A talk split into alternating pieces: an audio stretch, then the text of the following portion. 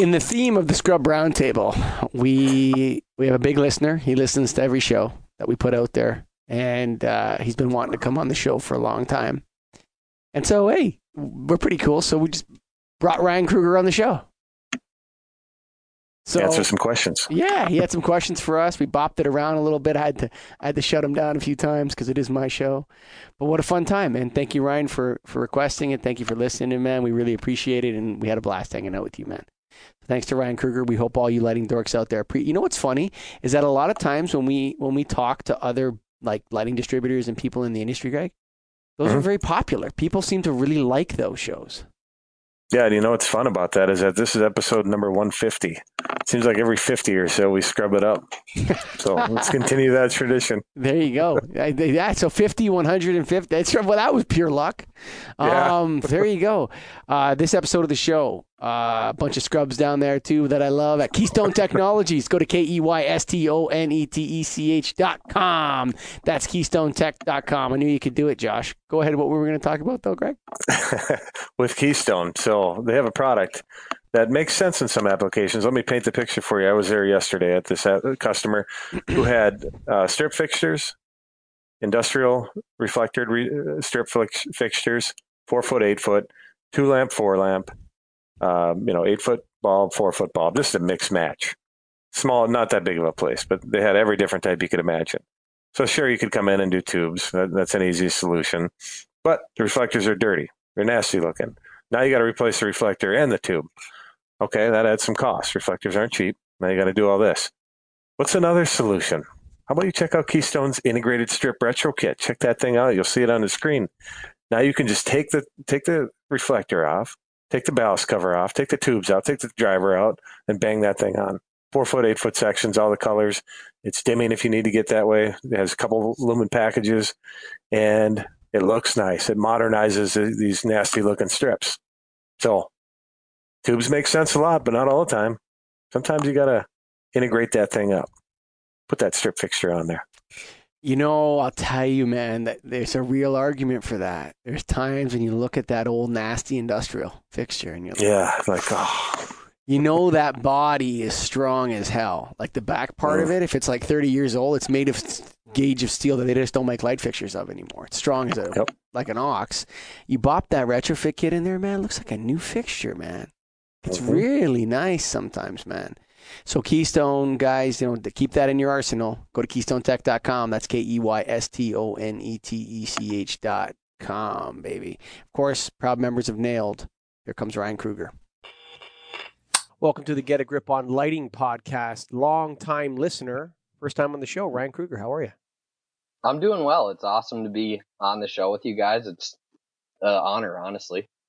Oh, come on, man. Don't get all crazy on us. Say hi to Greg Eric. What? Greg, how you doing? Good. Thanks for being on, Ryan. Hey, you've emailed us a few times, and and uh, and you're new to lighting.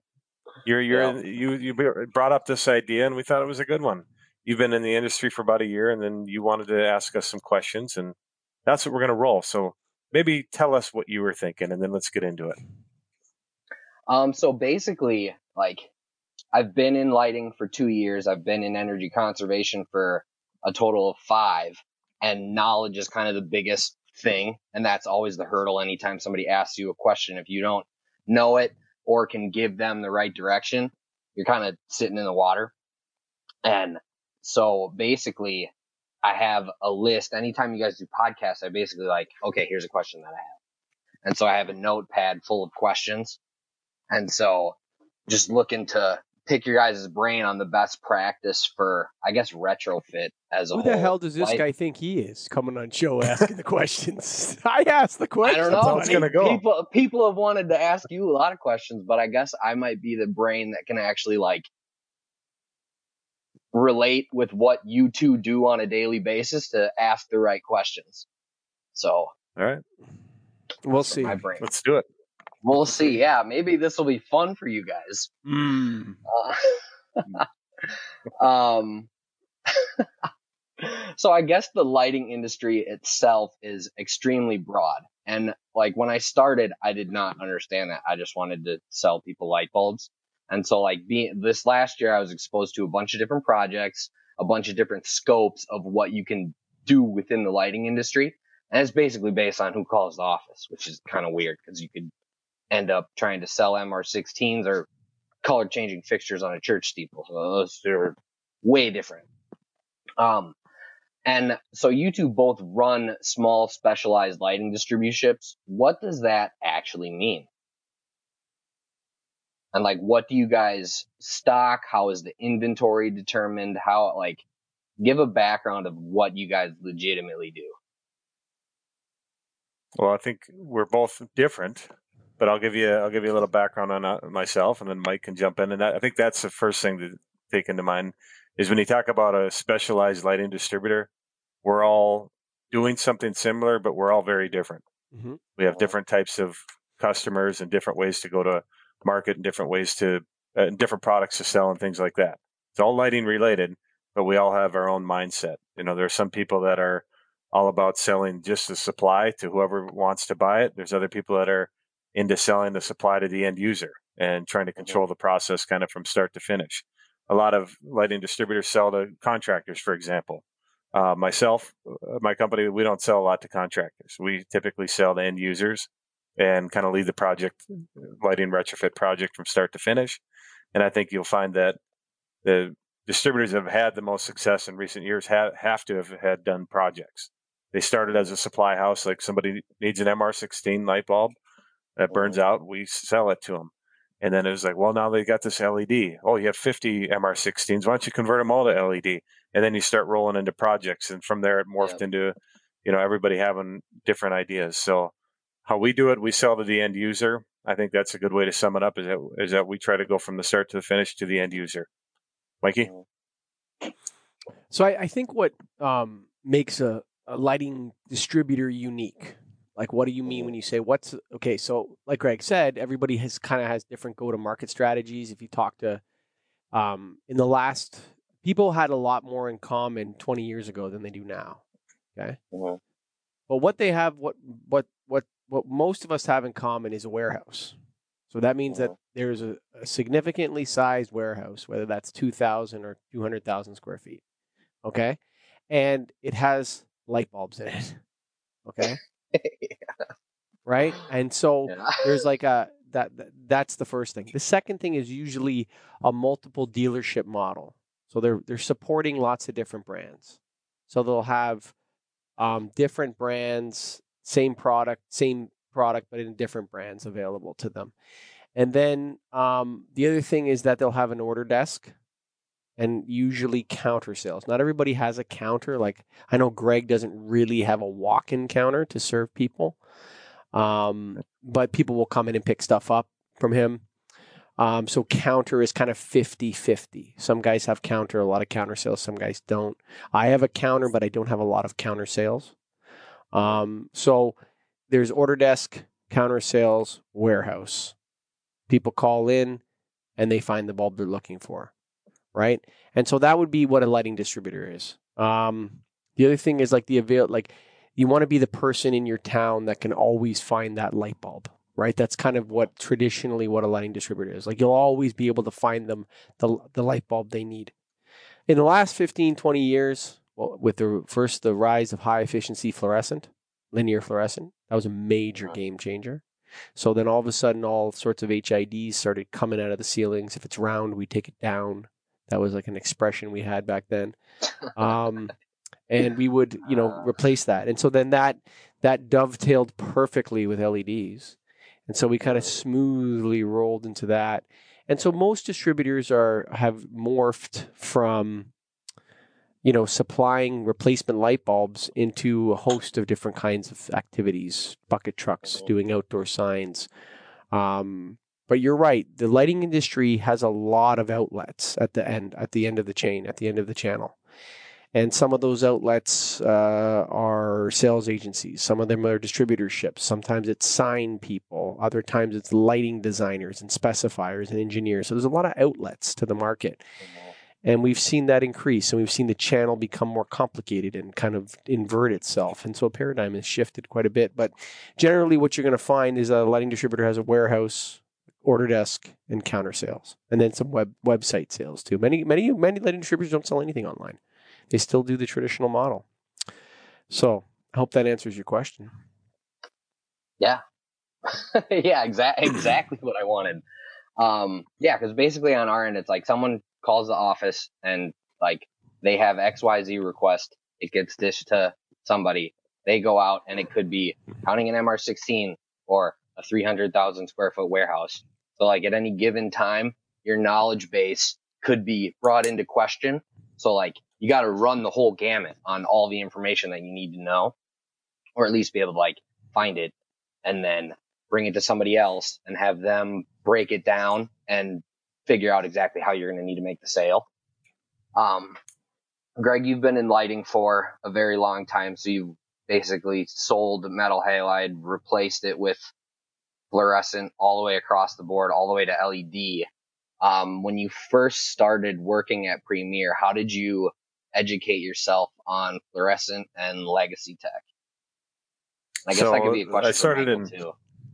Yeah, yeah, we'll get. I'll, I'll do my version first, but I started in 2006. So to start off with, I never really sold metal halide high base. I got to admit that because Okay. it was it was at the point when uh, high base T8 and T5 high base came along fluorescent. So uh, it's maybe a handful, but not many.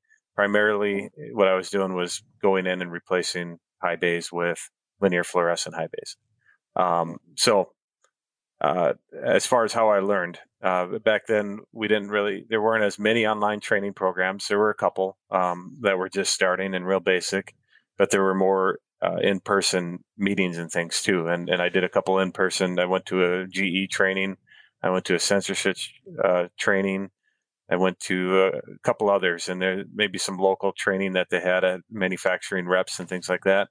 Uh, so I did those. I took every catalog I could. I read them all the time. I, I, I took them home and I'd read them at night, you know, and then like really try to get to understand what everything was, like taking full print catalogs. And then it was just getting learning in the field. Yeah. So, So it was lighting catalogs. We will say catalogs. I Okay, know so they're thick. Okay, so they're they're thinking about like the Sears catalog when you were a kid and you would flip it to the girls Oh. wearing the underwear, buddy.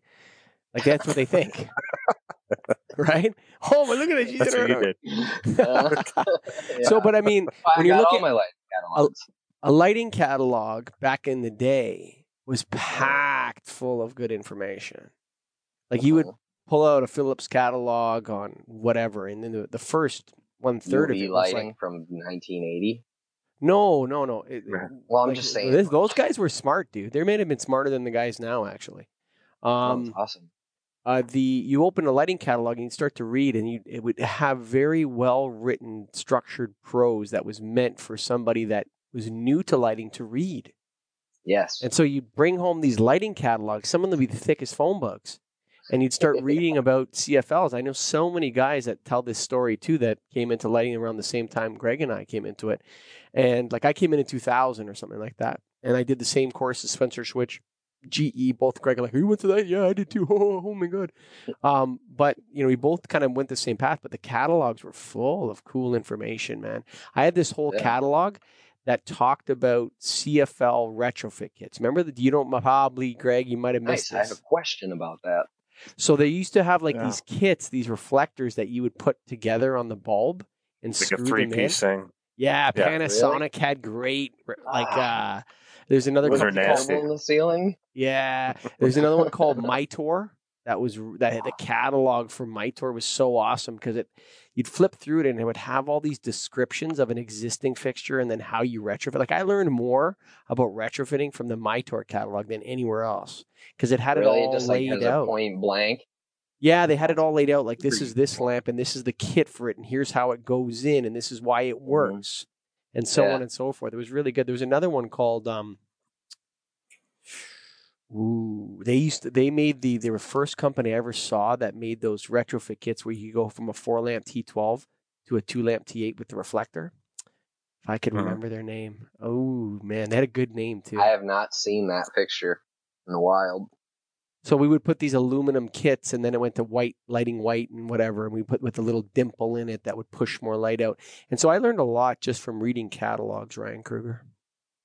Yeah, and I think the other thing too is was in the field as it is now. But I mean, I, I would go out in the field and I and I would handwrite everything and draw it out. And I take, mm-hmm. you know, we had mm-hmm. cell phones, so I took pictures. But I actually had a digital camera. I remember bringing a digital camera with me, but a lot of it was drawing and figuring it out as I yeah. went. And I come back to the office and ask somebody who might know. So I had a Polaroid a camera. I used to when I started. I used like, to take Polaroid pictures and bring them back. Oh man, what did what did you do? How did you organize the photos? Like you do the audit, then you have all your stuff that you've accumulated. Like how did you organize that? Did it just go in a Manila folder among a ton of other Manila folders full of? No, Polaroids? I just had a big box full of shit. Dump it in there. I just kept it on the camera and then would scroll back through to find it. Yeah. Oh, that's yeah. weird. I guess it's just how old stuff is. Mm-hmm. Um, that's a good answer from both you guys. It's sweet. Um, Thank you, Ryan. You're welcome. Um, Greg, what was the transition like to become the VP of Premier, and what new responsibilities did that bring? Uh, you know, it was it was pretty quick turnaround for me. That was part of the the deal and me getting in lighting when I did. Um, mm-hmm. But it was uh, you know went from focusing on just what you're doing to, and your activities and, and trying to grow your own sales to everyone else's. And that was my role yeah. is to now have to take on what everybody else is doing and, and, figuring that out. And it's all about time management at the end of the day. Everything is. And if you manage mm-hmm. your time appropriately and if you hire the right people and you train them the right way, then uh, you have more time to do your thing. So uh, for me, it wasn't, you know, a huge issue. So um, mm-hmm. do pretty well at managing time for the most part, but um, it was a little different at, to start. And then I got into it, and now I don't know any different. Yeah. wow. Um, why did you choose to get your LC over potentially some of the other higher lighting certifications? And I guess, um, how has getting that LC benefited your career? Uh, so I, I didn't know that there, I don't know what other uh, accreditations there are that, yeah, maybe something like that. But it, to me, it didn't make a lot of sense. The LC was, it still is the top certification in lighting, at least in my mind, and I think at most people's mind in lighting. Uh, but I did it just because, uh, you know, I, I wanted to advance my learning for one. And, you know, I went through the class and took some time in lighting and it was about five or six years in to lighting that I got, got into it. And another reason why is because I, there's a city in Minnesota that needs an LC to sign off on a layout in order for the fixture, the project to be approved. And I didn't want to have to go ask somebody else to sign it. So I got it so I could sign it. Um, and that was, I don't know, 10 years ago now, it looks like I'm looking on my wall to see the certificate. Uh, but it, it, has been worth it. You know, I think it, and it's something where you continue to advance and you need to to be successful in lighting. You can't learn everything at once. It, it's to an ongoing process. So I think it's the best um, certification you can get in lighting. That's what I did. The other thing is that Paul Hafner forced everybody in NAILD to get the LC. He was very, very pushy that way. Um, and uh, so I, one thing we forgot to mention is how much we learned at NAILD. Oh yeah, I mean that's where all this stuff Ryan really comes from. Is that's why Mike and I are talking and, like I, and doing this. Like you guys have done your yeah. roundtables a couple times, and those are the most interesting because that's like macro level lighting retrofits, and you guys kind of span a bunch of different industries, so it's super interesting to see people just talking. And about the scrub roundtables.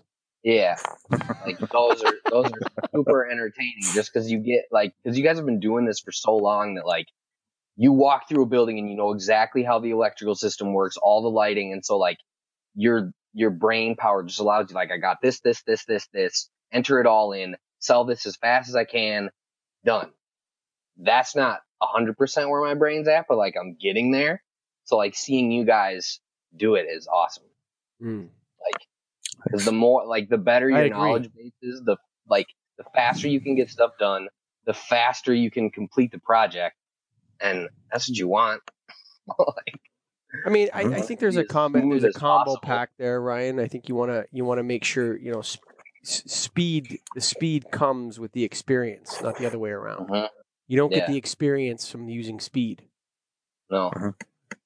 you need the knowledge base first. That's yep. kind of why COVID was interesting. It allowed everything to kind of pause and for me to evaluate what I needed to get better at and where I needed to kind of like focus in and figure out how I can get better at certain areas. Are you so, talking like, about the virus hoax? Is that what you're talking about? No, no, it's not even real.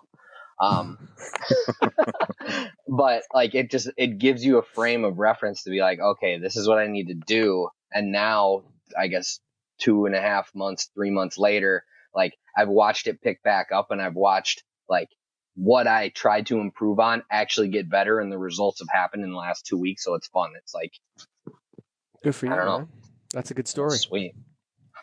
oh.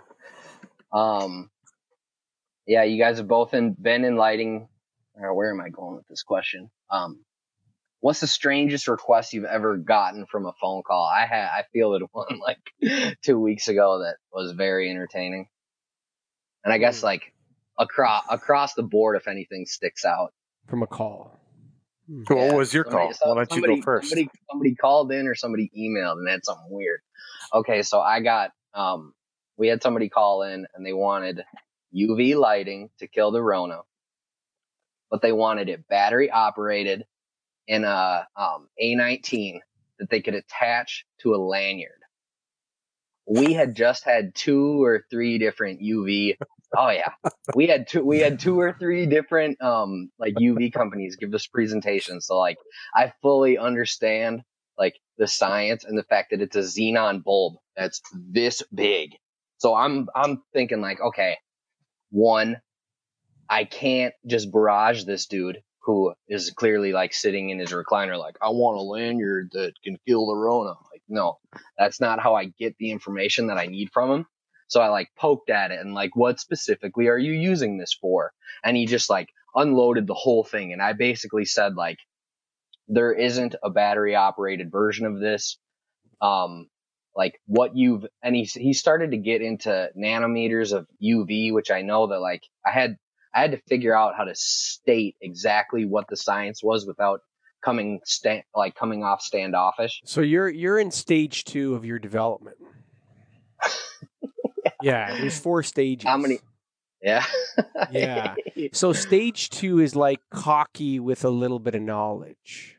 Uh-huh. Like you're you have enough knowledge, Ryan, to be dangerous. I need to get hit in the face a couple times. Yeah, you know, like so the the the tagline of Atlas Lighting is the strongest in lighting supply. That's our tagline. You know, premier uh, for all your lighting needs. I think it is for you, right, Greg? No, changed a little, but yeah, connecting light to you. Yeah, yeah, yeah, whatever. It's like the, those are yeah, yeah. The real yeah, tagline, the real tagline of Atlas Lighting is, "We sell you whatever you want to buy." Exactly. Yeah. If you if it was feasible and that and I could have got that guy what he wanted, yeah. sure. But he needed a xenon pulse yeah, but with like a backpack with a battery in it attached to like a cable. Yeah, I find, but I, like. I find that what happens with people in kind of stage two when they start mm-hmm. to actually get a little bit of knowledge, they know some stuff. They can actually help people they mm-hmm. go out and they get not into arguments, but they get into these long, drawn out phone calls where they're giving people all manner of free information and different mm-hmm. advice. And when there's no sale at the end of it or whatever, I find that a lot.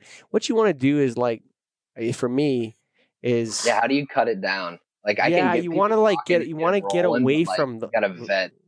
You got to get away from those people, like the people but that buy stuff. Right. No, no. If you, but if you have nothing to sell them, you definitely mm. don't want to be arguing with them, spending time yeah, on the phone. You know what I'm talking about, Greg? I don't know. Did you ever experience this? It's like some yeah. guy going on and on and on and on and on. And sometimes it's actually a competitor who's calling you, spying on you. Oh, well, like what other companies do you guys sell to? And yeah, the guy's just talking. They'll be listening to this yeah. this guy, and then all of a sudden a pen gets thrown at him. What are you talking about, boy? Shut your mouth. Right? So you want to be careful, right, with that. With too with yeah. There's like a stage in lighting where you have enough knowledge to be dangerous. Mm-hmm. Right? You want to be, especially with UVC lighting. I don't think anybody knows shit. be honest with you. No, I I've gone like I'm talking distributors here. I don't know. I don't. I don't know if the scientists. Well, the scientists have the science, but like I don't know how it gets deployed effectively. So uh, f- weirdest phone call, Greg. What was your weirdest phone call? I, I, was trying to think of it. I don't know. I don't think I've had anything weirder than that one. That was but, an uh, email, uh, though. I was just saying. Okay. Yeah, I'm trying to think. Of, I'm trying to think of a weird phone call here where I mean, I've Um, had people trying to, you know, retrofit things that should shouldn't be. retrofitted a certain way. You know, like people trying to take a PLL lamp, a long four pin plug-in, and convert it into uh, without changing, without getting socket bars, convert a two by two fixture into two foot tubes. You know, you need a socket on each end now, and mm-hmm. and you know they've they've come up with creative ways. I've had one guy who had like cut a hole in the side of it and Oh. recessed a, a, a socket to be able to get that And then you socket gotta- in, and I'm like. And then you got to It's tell crazy, the guy yeah. he needs a new fixture at the end of the day. That's what you try, and then they they get sold on their idea, and you got to let them sell what they want. Give 'em what I they got one where I got jacked. You want to hear that story? I got jacked. Yeah. I got So- had the first project I sold. I got had for like seventy five tubes. Well, here I'll tell you this story. Go So this- for it. back in the early 2000s, like Yeah. we used to get calls all the time from illegal marijuana grow ops trying to buy HPS lamps and ballasts and like weird like 1500 watt and stuff like this, right? Yeah, So this guy flag. calls up and he calls up and he says, Yeah, yeah, this is a Jack from Johnson Electric. Now, Jack from Johnson Electric. I should have been kicked off right there, right? There's no Jack at Johnson Electric. Like, this is such a fucking lying Oh, such a lying name. Oops. Beep. Um, it's such a lying name. Like, you know, it's like, what's your name? Rob Robertson. There's nobody named Robert Robertson. Maybe there is, but I mean, it's like, you see, I should have got tipped off right away, right? So, because there actually is a Johnson Electric. I didn't say the real name of the company, but there actually is Yeah. one, and I knew of it. So, and he's like, "Yeah, I need a, I need uh, f- I need fifty H thousand watt HPS lamps and ballasts and this capacitors." And I'm like, so I'm like, "Yeah, yeah, oh, this is a great deal." I was cooking it up. It was gonna be like four or five grand, and I was like getting all hot, right? And I was thinking about, I'm writing it all up, right? And then uh, I go to the guy, he still works here, Joe, and I said, you know, we're gonna do this order, and I got to call this guy back. And the guy's like, he's like, he wants to buy all this stuff not in fixtures.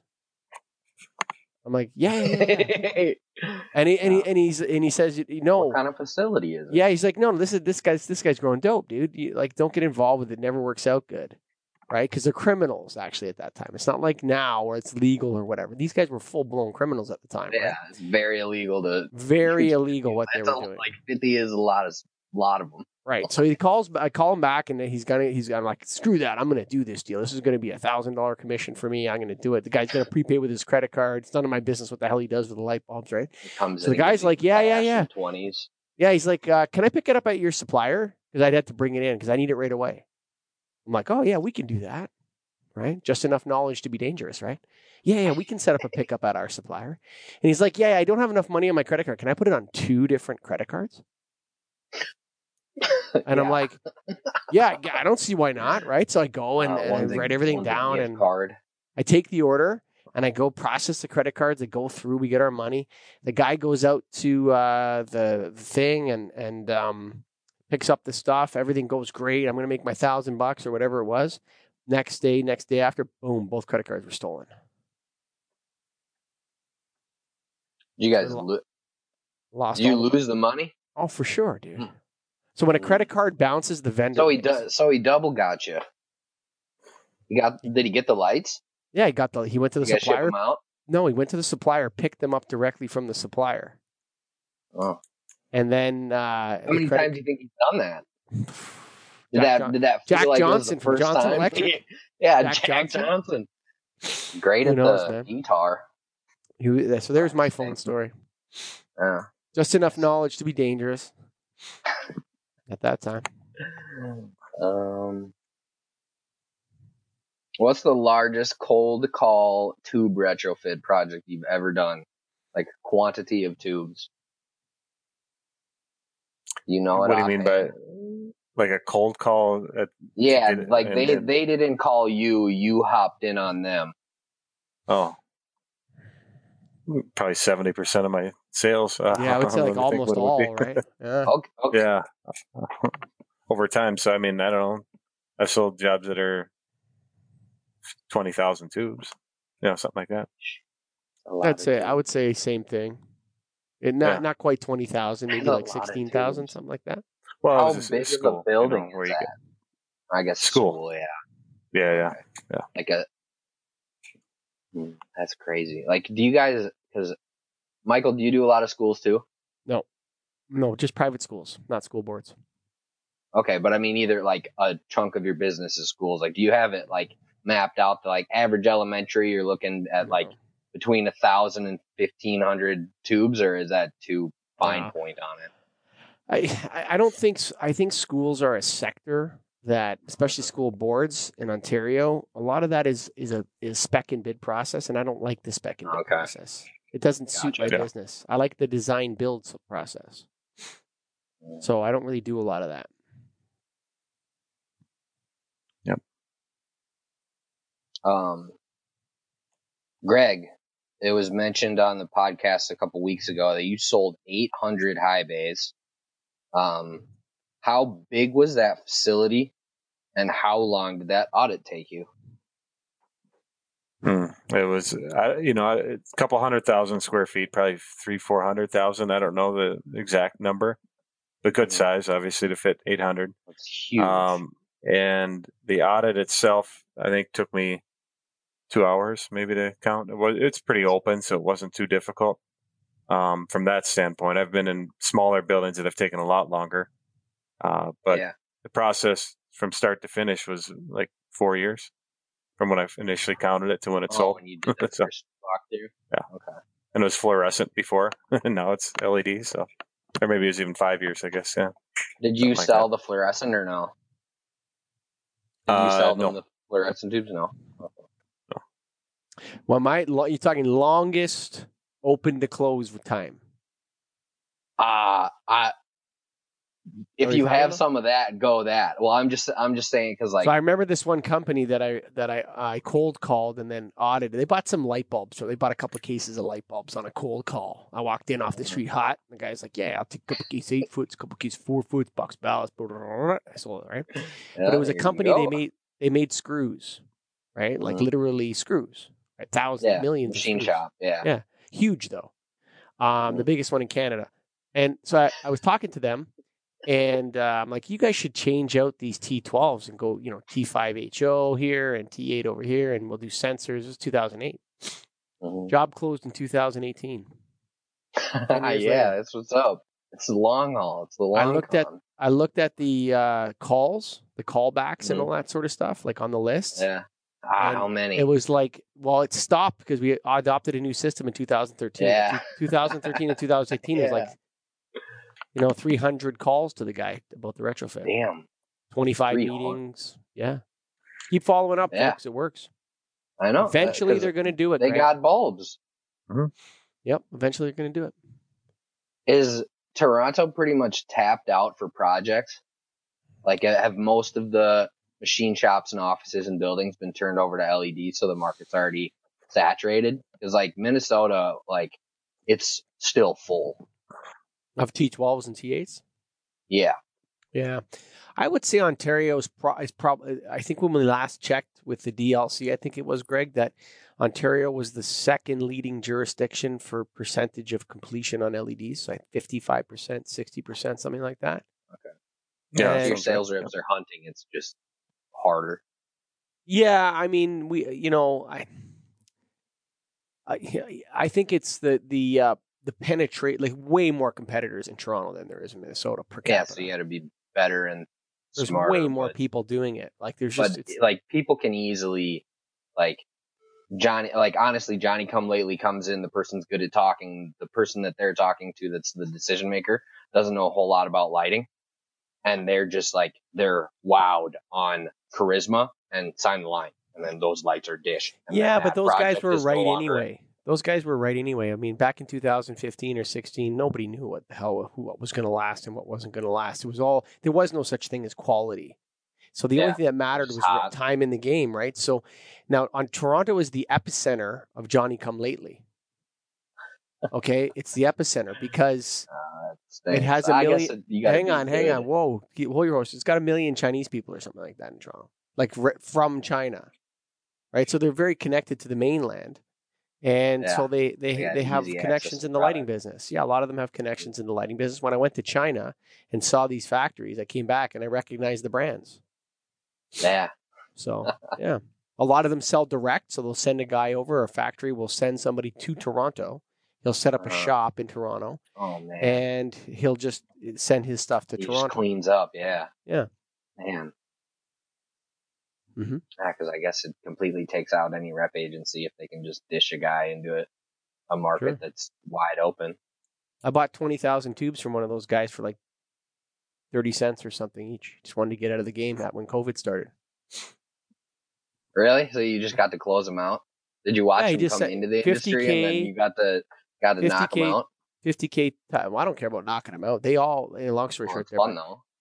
I, I don't have any spite. I don't really care either way. But he had all these 50k ballast compatible Type A tubes, and so Ah. yeah, no.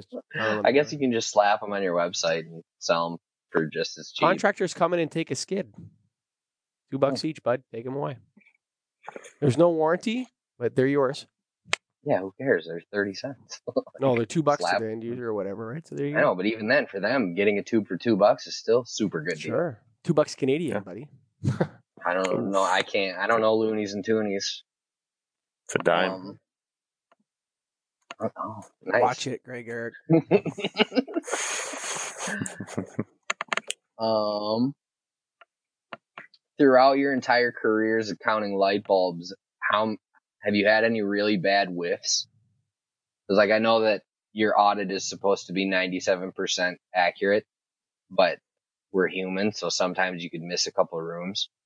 And I know that like when I was working for an ESCO a couple years ago, um, there were a couple audits that like I got dished to do the direct install for, and there were entire wings of areas that were missed. So it just kind of like put me in scramble mode when I was on site. So like from there, I was like, all right, I need these audits to be good so that like whoever I'm dishing them to can have a clean install.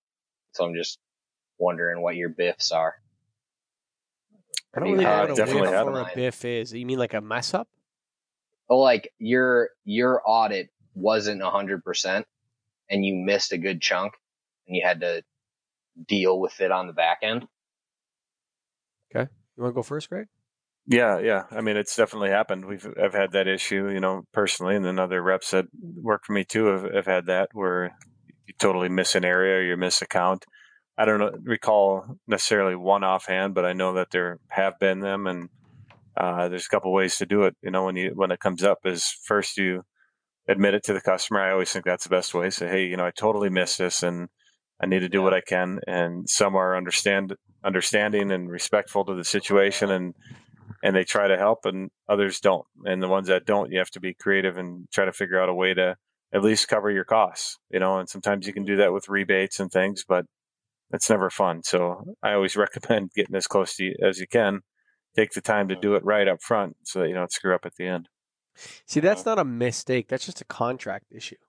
If you have a good contract, you don't have to worry about the mistakes. So what you want to write in your contract is something like the scope of the work includes the items listed in the lighting schedule. Mhm. And the price per fixture is this, and the price for the install is that. And should you have more than this, it's this. Mhm. Right? And so if you screw up, right, you go in there and you screw up, um, it's like, yeah, shoot, I'm really sorry that we screwed up. Yeah. Um, do you want Most us to stop, or do you want us to operate on clause six point one, which allows you to purchase each additional fixture for one hundred and ten dollars? Huh? Oh no, no! You said you were going to do everything. Uh, no, I didn't. I said I was going to do this, and I fucked Yeah. up. I screwed up. Fine. Sorry, I keep swearing on this one. I don't know why. The the the. Uh, it's I up. made you I'm sorry I screwed up, but I'm not paying. I'm not giving you free lights. Yeah, exactly. I'm not. I'm like I'm sorry. It's all my Mhm. fault, and the Our consequences. electricians are reasonably priced. Our tubes are not. yeah, that I'm sorry. Let me finish my point, man. It's my show. pictures. Don't interrupt me. It's my show.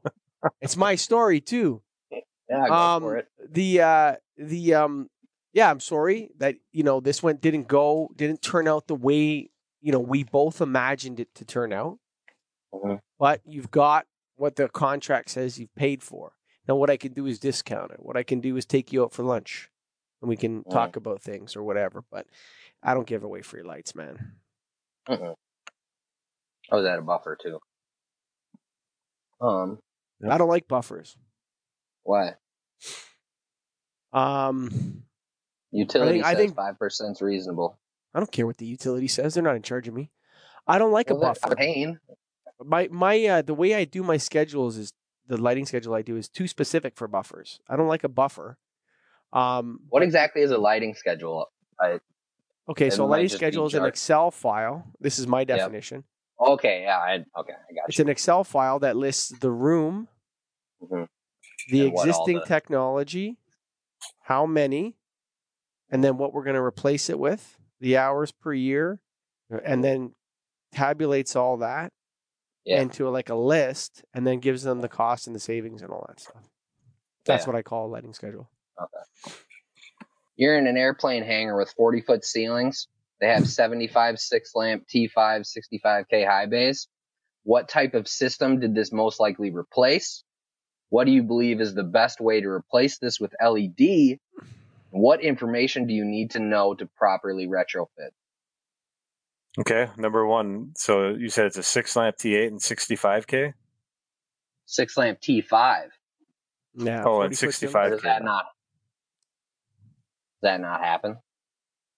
Uh, And 65K, not oh 5K. Okay, I said 65. Yeah, yeah. Or Five- 5K. I said a little more 65K, normal. but I I get to be new and ask bad questions. No, I, Well- mean, I mean it's not it's not outrageous. You wouldn't have three thousand k in an airport hangar. I mean that no, would be but weird. but what my point of asking that is because in a 65, at least in a T8, a 65K, you lose like at least 500 lumens from a 5K, at, at least. So it's going to be much dimmer than a, a six lamp T8 5K would be. A 65K has less less light, but let's not get there. So six lamp T5 um, is probably replaced a 400 watt metal halide at one point. Uh, in my opinion, that would that would have been overkill potentially. I mean, the four lamp T5 might have been able to do it, but a lot of contractors looked at the rebate back in the day and said, I can get it for the same rebate for a four lamp T5 or a six lamp T5. I don't care that it's 100 watts more.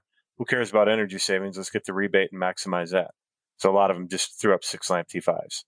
Um, so what what do you replace it with now? There are T5 uh, Type B LED tubes, but they're typically not as high a lumen package as a HO T5. So it might not give you the same light. Um, then your option would be a brand new fixture. And if you're six lamp T5, I mean, I don't. You'd probably need to be in the, uh, you know, 175, 200 watt range of an LED to make it equivalent for high bay. I would say that you said a forty foot ceiling. Mhm. I would look at how the fixtures were wired. So, for example, what you might have is like one junction box and then a wire running to two fixtures. So they did a two for one on a thousand watt metal halide or something. So if I saw that, then I would know That that- crossed my mind. that if I saw those wires like that, like often, like most of the fixtures are wired into one, two fixtures are wired into one box. I would know they did a two Yeah. for one. Yep. Um, so that maybe be, then it would be a thousand, but other than that, I would say it's 400 watt. Um, I, it depends on the voltage. If the voltage was 277 volt or less, uh, I'd probably recommend, like, if they asked me what to do, if it, you know, I said, you know, knowing what I know, I would do a bypass T5HO uh, retrofit on your existing fixtures. Be the cheapest thing to do. It would be, I tell them like, you know, hey, if something went wrong, I can just send you a new box of tubes, and then you just change them. It's like in two years, like we have a whole mass fail out in here. It's like it's an easy problem to fix. Mhm. Way Um, easier. yeah, and then the, the you know the manufacturers are very likely to support it. That that kind of a um, catastrophic failure like that, and then um, you know if they said uh, we want new fixtures, um, you know which would probably be double the price or three. What would you say, Greg? Double the price? Of tubes, Maybe triple actually in that, in that triple. application. Yeah, that's usually yeah. So I'd say to them, you know, like that's option one. That's what I would do. Mhm. Right? Like if everything here is light level and energy savings and rebate, that's what I would do if I were you. And I also think it's a better solution. And then if they said no, no, we want to do new fixtures, I would say okay, well, we'd pick the fixture they want, and I'd give them give them the price, and then I think Greg nailed it in the lumen range, and and then um, I don't know, would you offer them some kind of control over the fixtures now, Greg? Would you get into that? I don't think I would yet. yeah. If anything, a sensor built onto the fixture is the easiest way to go. Always, Yeah. whether it makes sense or What about Bluetooth mesh or something like that? Would you get into that with them yet? No, wouldn't. What about you, Greg? At that height, especially, I don't know that I would. I, you know, would, to me, if I'm going to do Bluetooth, I want it to be tight, like an office where I can see my fixture, I can reach it, you know, that kind of thing easily. I don't want to have something floating 40 feet up. I hope can reach it. Yeah, I mean, for me, the only like I don't see any upside at all. Only hassles from a Bluetooth mesh system in that thing. It's like, well, someone's got to monitor it now. What are they doing with it? What are they going to do? I had a guy who who's in a big, I think it's like 150,000 square foot facility that they recently did a full Bluetooth mesh connected system. He has a section of his production facility that has two very underlit areas in like a corridor that's like 100 feet. He took a picture of it sent it to me, said, Hey, can you get me new fixtures? I sent him an email that was just like standard Keystone high bay fixtures. And like it just didn't work because those wouldn't integrate into the new system. I had to ask him what the existing system was to try and track down whatever product he currently had in there. And it was just like all this stuff just to add two fixtures that could be a thousand bucks, but is not. Yeah, it's pretty wild. Yeah, I'm not sure. I'm not sure that high bay open area application really has a lot of upside for controls. Yeah. Next question. Uh, those not controls. Sorry. Uh, integrated addressable IoT Bluetooth yeah, mesh. Having it all talk to each other. Not sure if it matters. Um, you got a 75 watt metal halide recess can and a 12 inch office entrance or a 12 inch can for the office entrance. What type of CFL are you retrofitting it with? What is the pin type, huh. wattage, ballast if you got it in your brand? Uh, 70 watt metal halide? Uh, 75. Or I guess it'd be 70. No. Yeah. Yeah, it'd be a 70, and there's no way I would ever recommend a CFL. Well, this is pre LED. Uh, pre LED.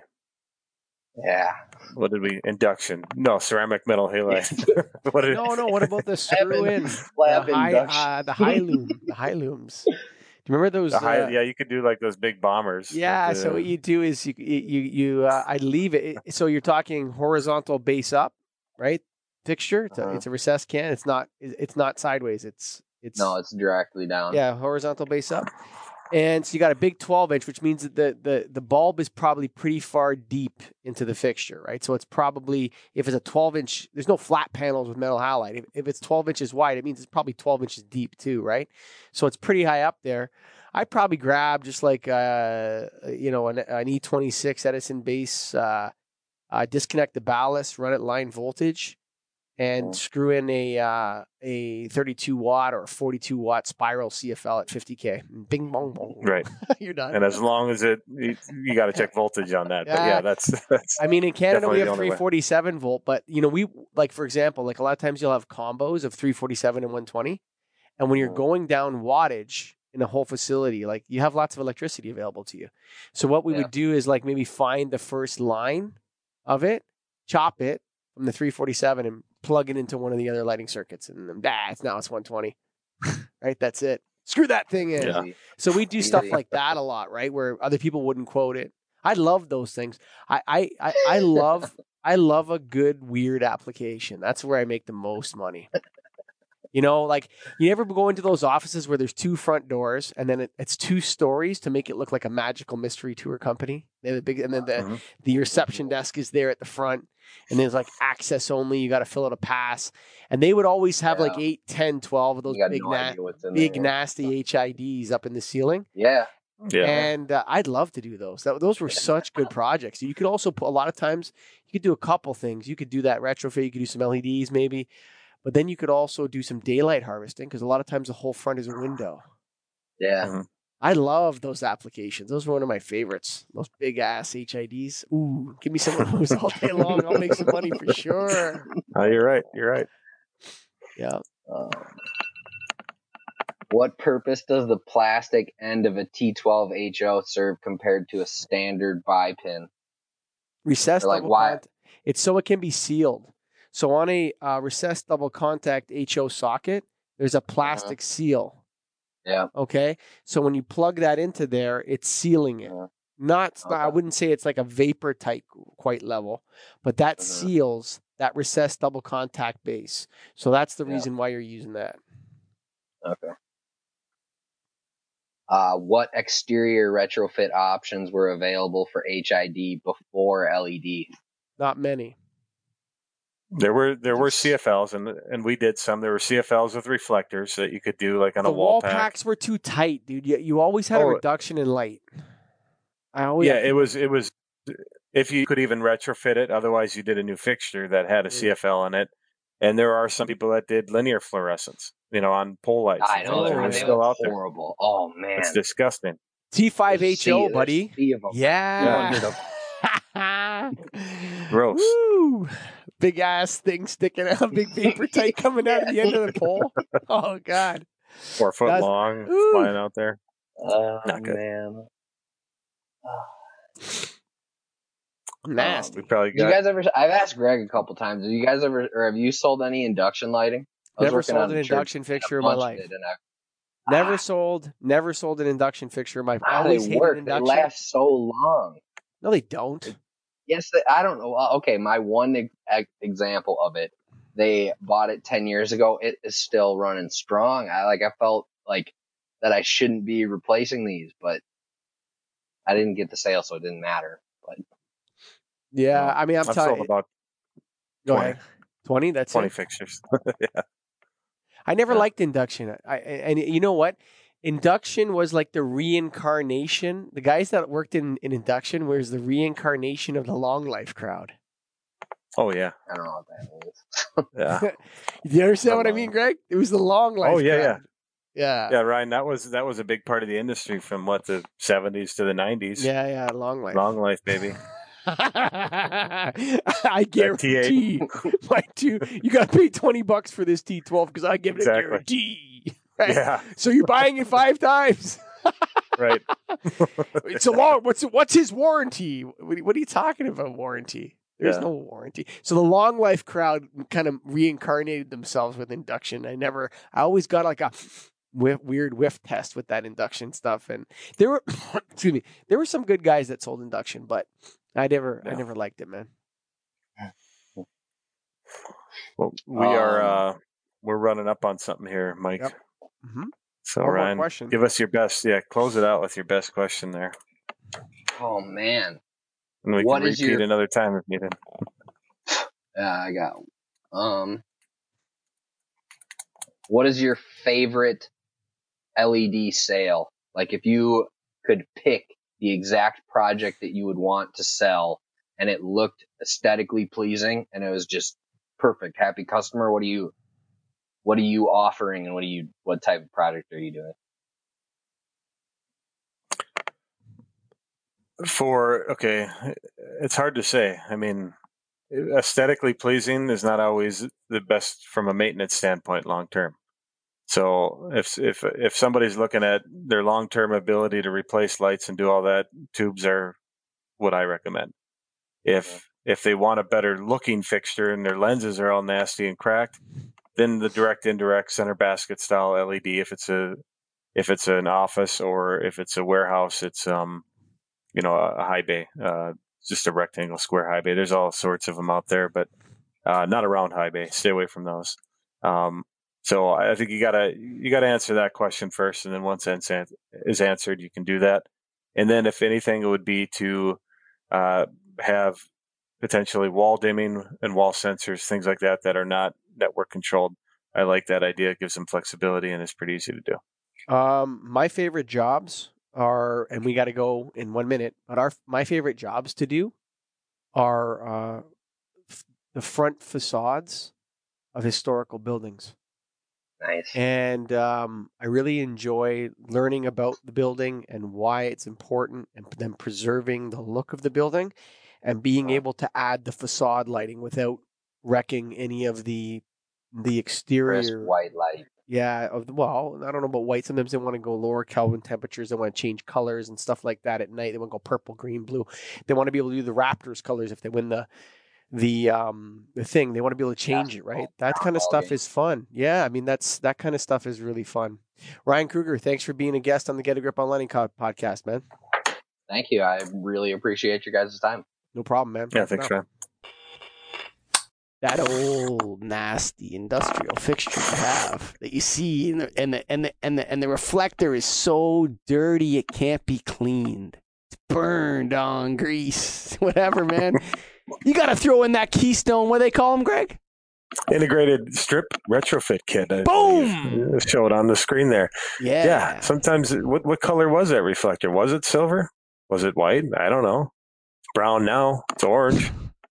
Yep. it's black. it's not what it was supposed to be. It's not doing anything. So you need to replace it, right? Sure. Get rid of that thing. Way Clean that thing up and easier than taking. I am so sick of people going. It's so much easier to replace the fixture. No, it's not, No. buddy. I don't Think care about what piping. anyone says. I've been doing this for 20 years, buddy. It is Mhm. 99% of the time, if it's good, it's easier to retrofit. And this product is amazing, man. I forgot what it was called exactly, but I know exactly what they mean. Eh, so, yeah, KeystoneTech.com coming out with another hot one just for the peeps.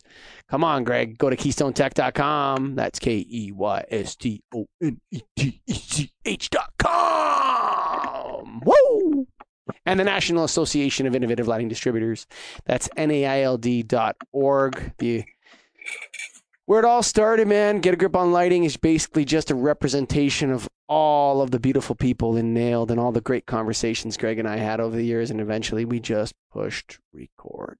And now we're here. That's how it worked. And of course, Ryan Kruger, it was your honor. I agree. You're welcome. to those who listened, thank you.